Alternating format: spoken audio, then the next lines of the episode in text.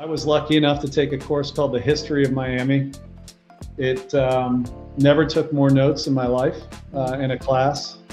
And it was the most interesting course because I think just the way that he told the stories. But yeah, it was, that was an incredible course for me. Welcome to Beyond High Street. My name is Jenny Darroch and I'm the Dean of the Farmer School here at Miami University. Today I'm joined by Greg Roche, who graduated from Miami with a degree in sociology and went on to get a JD. Greg is currently the Global President for Robotics and Technology at Zimmer Biomet. We'll get to that soon. So welcome, Greg. It's great to see you and for you to agree to do this podcast with me. Oh, thanks. It's great to be here. Appreciate it. I'm going to start with probably the most important questions. Why did you choose Miami? That's a great question. You know, I grew up in Ohio. It was, in my opinion, the best school in Ohio for me and for what I wanted to do. So it was, I thought it was a really easy choice. I came down and visited and honestly from kind of day one, I fell in love with the campus and the people there. So academics, and then I would say, you know, the people and the culture around the school were kind of the two big things that really drove me there. So whereabouts in Ohio did you come from? Cleveland. Oh, I thought you might have, because that's where you got your JD from. Yeah. Okay. That's right. So what did you take the major that you did? So ironically, my dad was in the State Department, but he did, I always describe it as almost like Secret Service-like work. So initially, that sociology degree had kind of a criminology influence to it. So I was thinking law enforcement or law was the place that I wanted to go. And, you know, it was either that or political science. And that, for me, just it resonated. What I learned, though, one of the really cool things about sociology is just the understanding of people, which is, as I've progressed in my career, has been an unbelievable experience for me to draw upon, you know, as I go through life. So that does explain or lead me to my next question. So you did a JD to perhaps follow in your father's footsteps of sorts, but then you found out yourself in sales and you've had an outstanding career in sales. So did you ever intend to practice law or did you fall into sales by chance? Yeah, I loved criminal law, you know, and that was probably my passion going in. I think as I started to analyze kind of the directions of where that would take me, I'm not sure I wanted to get into defense, which is, you know, the lucrative component of that piece or politics. So that those weren't angles for me. But I knew I wanted to be in front of people talking about things. And so it naturally led me to sales. You know, one of the things that I think is unique, I look at it as my MBA. You know, so it taught me how to think, and it also taught me a lot about how to analyze situations and communicate. So it was an incredible background. You know, I do a lot with contracting and M&A and things now that are completely applicable to what I learned in law school. But you know, had to probably go a few levels before I really started to apply that learning. That's good to hear. So I want to just lean in a little bit to into your career in sales. Sure. And you've worked for three companies mostly. There's a few others in there too, but WorldCom, Stryker, and now Zimmer Biomet. So can you walk us through your career? I'm really intrigued to hear about each stage, and you know, now heading up robots and technology, which sounds incredibly cool. So please do take us through the trajectory. Yeah. So I started in technology. So when I started for WorldCom, and you know, a lot of people have probably heard that story. So it was a very unique company to work for and start my career with. But that was really around the time where people were starting to embrace the internet for data connectivity. And again, for a lot of people maybe listening to this podcast, that may not seem real, but people were using other formats of data transfer, hardline, you know, types of things. And so very quickly, that was something, you know, I got into the industry. It was a way into sales. You know, I'd gotten some guidance on how to build my career in sales. And that one was, you know, it was very data centric. I started cold calling out of a phone book. I mean, really, you know, so it was very basic, especially humbling after law school to do that. But what, you know, so I learned the basics of sales, but I also learned the technology and, you know, did that for a while, got my first chance to manage in that. It was very fast paced, changed every day. That's what I loved about it. But that industry and WorldCom itself, I, you know, went Chapter 11, which is probably the first Fortune 500 company, you know, outside of maybe Enron to do that. And I had been through several mergers and just had a little bit of fatigue with them, and had a friend from Miami, ironically, call me about Stryker. And so I took that leap into med tech. I just want to go back on something. You said you had guidance on how to build a career in sales. Can you tell us a little bit more about that?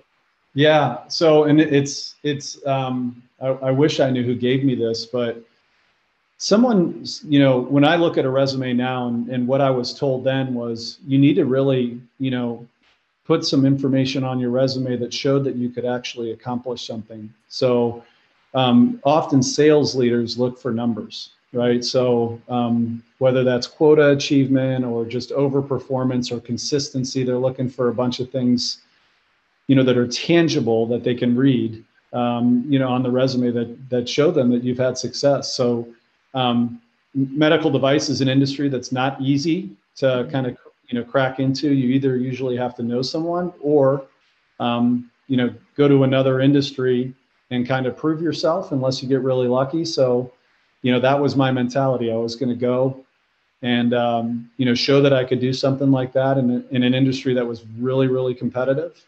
And then, you know, it was blessed enough to get an opportunity through a contact at Miami. So tell me a little bit more about why is it so hard to get into medical devices, into a sales role? Tell me more about that. Yeah. I mean, first of all, I get up every day and I help patients. So, you know, for me, regardless of anything else that people are driven by, that's enough. So I think people feel really lucky that they can go out and market products that are actually helping people get better. You know, and our mission is to alleviate pain and improve the quality of life for people around the world. So that's a huge motivation. I think the other components are, you know, there's great earning potential in med tech. You know, things change rapidly. You know, you're in most areas around technology you know, innovation. So there's a lot of factors. But at the end of the day, if you can make good money and help people, and, you know, and obviously a lot of different ways, I think that's a good combination. So when I was looking up Zimmer Biomet, I see they're headquartered in Warsaw, Poland. And if I'm not mistaken, Stryker is headquartered in Kalamazoo, Michigan. So as you move from one company to the other, you know, did you notice any cultural differences with respect to the way these companies were managed? Or yeah, not? So it's Warsaw, Indiana. Oh. Yeah. So that's so funny. I saw Warsaw. Yeah. Okay. So ironically, Warsaw, Indiana, and Kalamazoo are extremely close to each other. Probably so about 2 hours, and they're very similar in a lot of ways. So the only difference, Kalamazoo was a bit of a college town with Western Michigan being right there.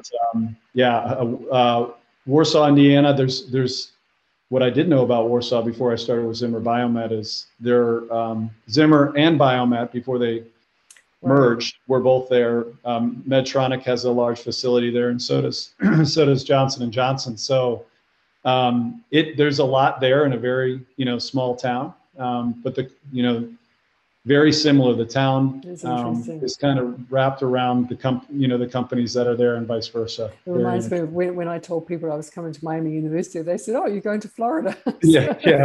I get that. If I had $1 for every time I've heard that, right? You know, and then I have to explain, no, it's the Midwest and it snows, because of course I came from Southern California. They'd look at me as if I was a bit of a lunatic. Yeah. So I want to go back into, sorry? I was going to say, well, I heard Miami was a university before Florida was a state. I'm not sure if that's true. That is the truth. But, and I've heard that we should own our brand name Miami, and we were the first. Right. So when you look back at your time in Miami, I just want to dial through some questions related to your experience. So firstly, who was your favorite professor? Shriver. So I was lucky enough to take a course called The History of Miami. It never took more notes in my life in a class. And it was the most interesting course because I think just the way that he told the stories. But yeah, it was, that was an incredible course for me. You know, obviously had a lot of great professors, probably some of which I just wouldn't remember their names, but great courses. I know some of the courses I took in sociology. I mean, my friends couldn't believe that I was taking courses and learning what I was learning, but yeah, that course was incredible. And I think the one thing it gave me too is appreciation for the university. I mean, yeah. How rich it was in history and how many firsts, and you know, whether that be academics or sports or fraternities, or you know, there's just so much rich history which I think people don't know about. And that, you know, again, it was just an hour a week of storytelling. So really incredible experience. Oh, it's an incredible place. And what subject did you least enjoy while you were at school? Yeah, so I was pre-med my first year, so I would probably have to say some sort of chemistry or something. Yeah, I was one of the ones that I think they, you know, people get weeded out. I think I might have been one of those people. So I think we'll call that the right answer. Okay. Yeah, that's right. That's right. Moving on, what co-curricular activities were you involved in? Say that one more time. I didn't hear you. What co-curricular activities were you involved in? Yeah, so I was in a fraternity, Delta Tau Delta, which isn't on campus right now. But yeah, so that took a you know, quite a bit of time, and did sports and things through them. So that was, you know, that was pretty much my focus outside of academics. Yeah. What was your favorite time of the day to go to class? I liked, it's probably strange, but I liked the mornings, because I like to have, you know, the rest of the day free. And I think I got indoctrinated pretty quickly. My freshman year, I had 8, 9, 10, 11 4 days a week. So, ooh. Yeah, and I was running in between Hughes and Western multiple times. So it was a feverish 4 hours, but then I was done. So you yeah, and me both. I love the mornings. Not everyone does, but I do. My favorite time of the day. What was your favorite night of the week while you were at Miami, and why? That's a great question. I think Thursdays, and you, well, as I started to get into junior and senior year, I usually had limited classes on Fridays. So I tried to stack the week early, and then, you know, my friends and I would always, you know, find things to do, but it wasn't quite the weekend, but this, you know, but it was enough to, at least start to relax, just the way I always built my schedule. So Thursdays were great, you know, but honestly, I can tell you just my memories. I don't know if I could pick one day, because there's events all over the place, you know, that I have such great memories of. So you know, it's hard to choose, but I would say Thursdays if I could. Did you intern at all while you were a student? Did you have any internships? I did not. So I actually was lucky enough. My dad had moved to Southern Connecticut, so we went up there for a summer, and so I was in between Cleveland and there, and had a bunch of different jobs, but usually was adventuring and working to pay for the upcoming year, you know, and my expenses. So yeah, but didn't intern. No. Yeah. Where did you live in your freshman year? What dorm were you in? Anderson. Okay, good. 105, I believe. Yeah. If your memory serves you well. Yeah, that's right. What was your favorite building on campus? Not in Uptown, but on campus. When they built the new rec center, so I was there, I think it was my junior year when that, I mean, that was, I mean, spectacular. When it, you know, so think about it, it was 1994. That was ahead of its time. So I have fond memories of that. I always think, I guess, of some of the sports facilities just from watching hockey games or, doing some of those things.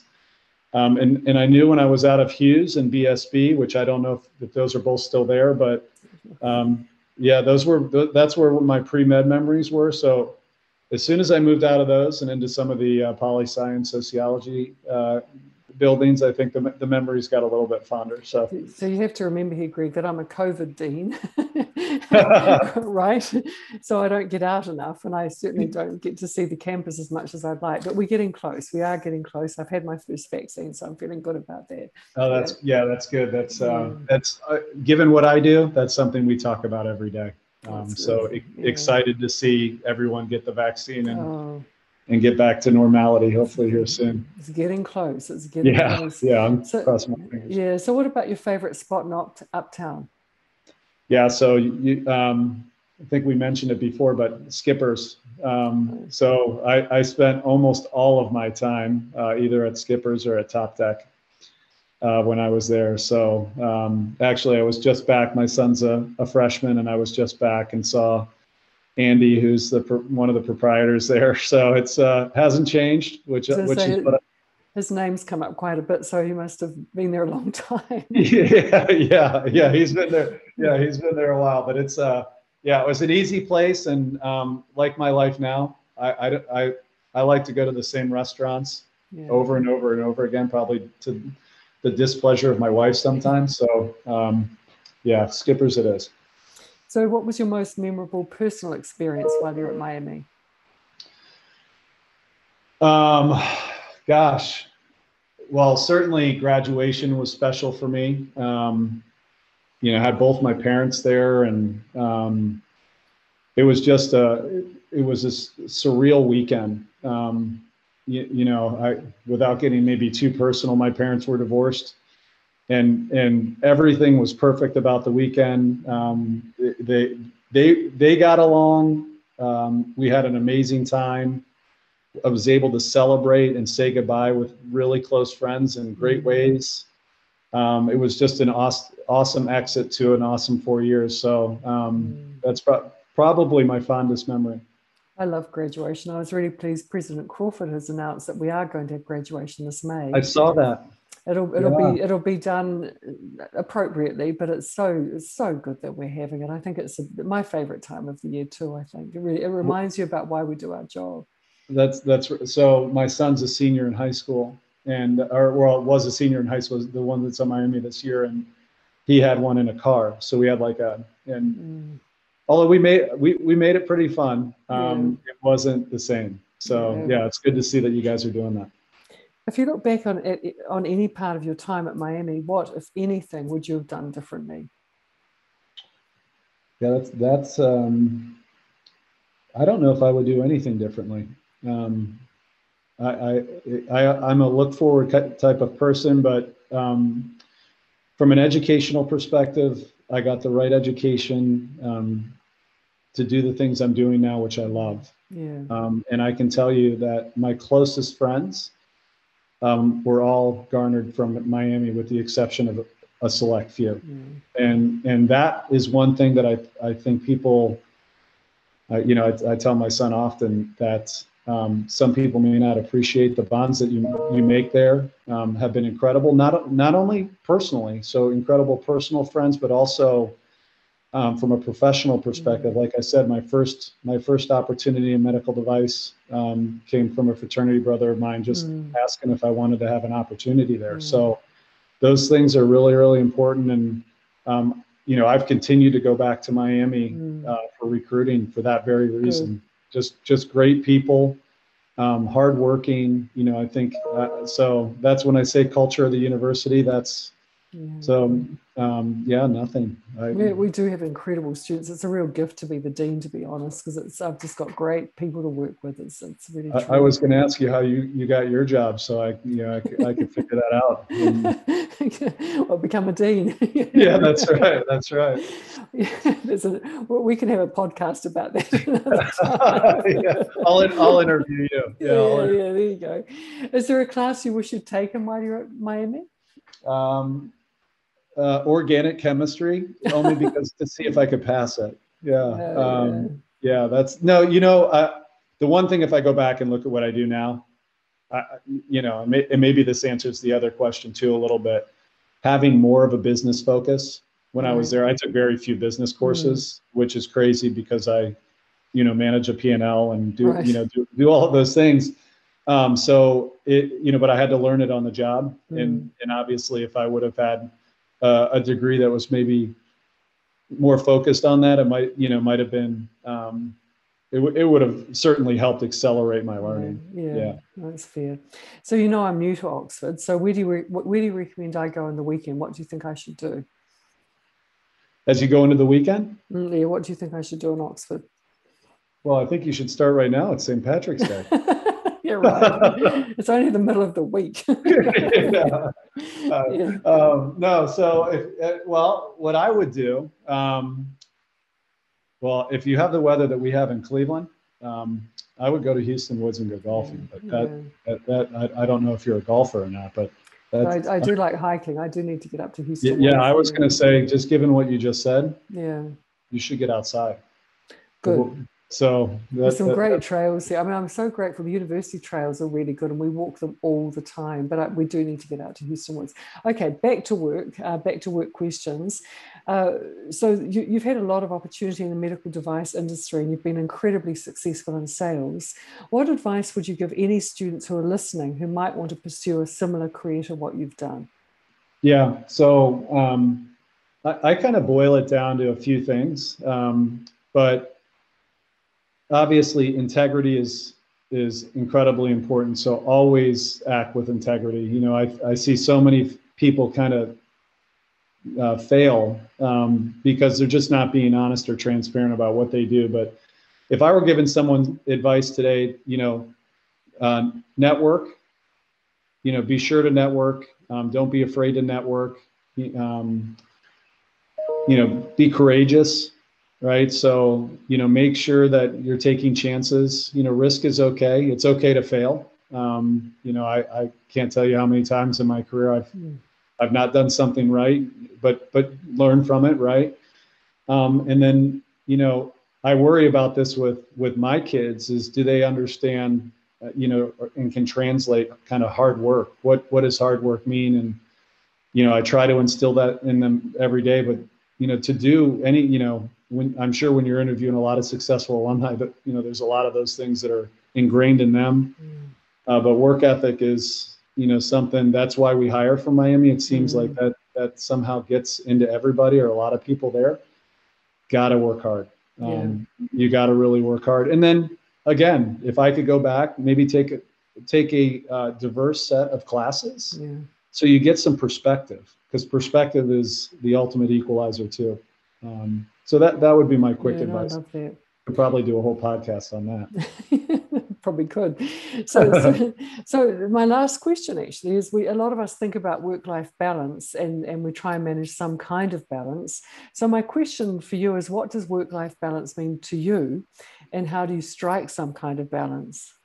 Yeah, it's really hard. And we've talked a little bit about COVID. It's ironically, I used to travel 80% of the time, and now it's a lot less, but it seems to be WebEx after WebEx. So what work-life balance means to me is probably two things. Number one, family. You know, my wife and kids are everything to me. So when I'm not working, I want to be spending time with them or traveling. And, you know, if you go through tough times in your life, the one thing that I've, you know, possessions are nice. Memories are what really matter. So that, you know, that would be that component. And I think, you know, in this part of my life too, and it's probably why I love what I do so much, is philanthropy. So, you know, doing things that are helping other people and, you know, making sure that, you know, as I have more success, that I can ensure that other people, you know, have opportunities. So, which is how you and I got connected, was talking with the university about what we could do. You know, to better people's position. So yeah, it's a great question. And one people are going to struggle with for the rest of eternity, but they got to be focused on it. Yeah, no, I love it. Well, so thank you so much, Greg. I really enjoyed this podcast, and having alumni like you just make our job so much easier. So I'm really grateful to you. Thank you. Yeah, thanks for having me.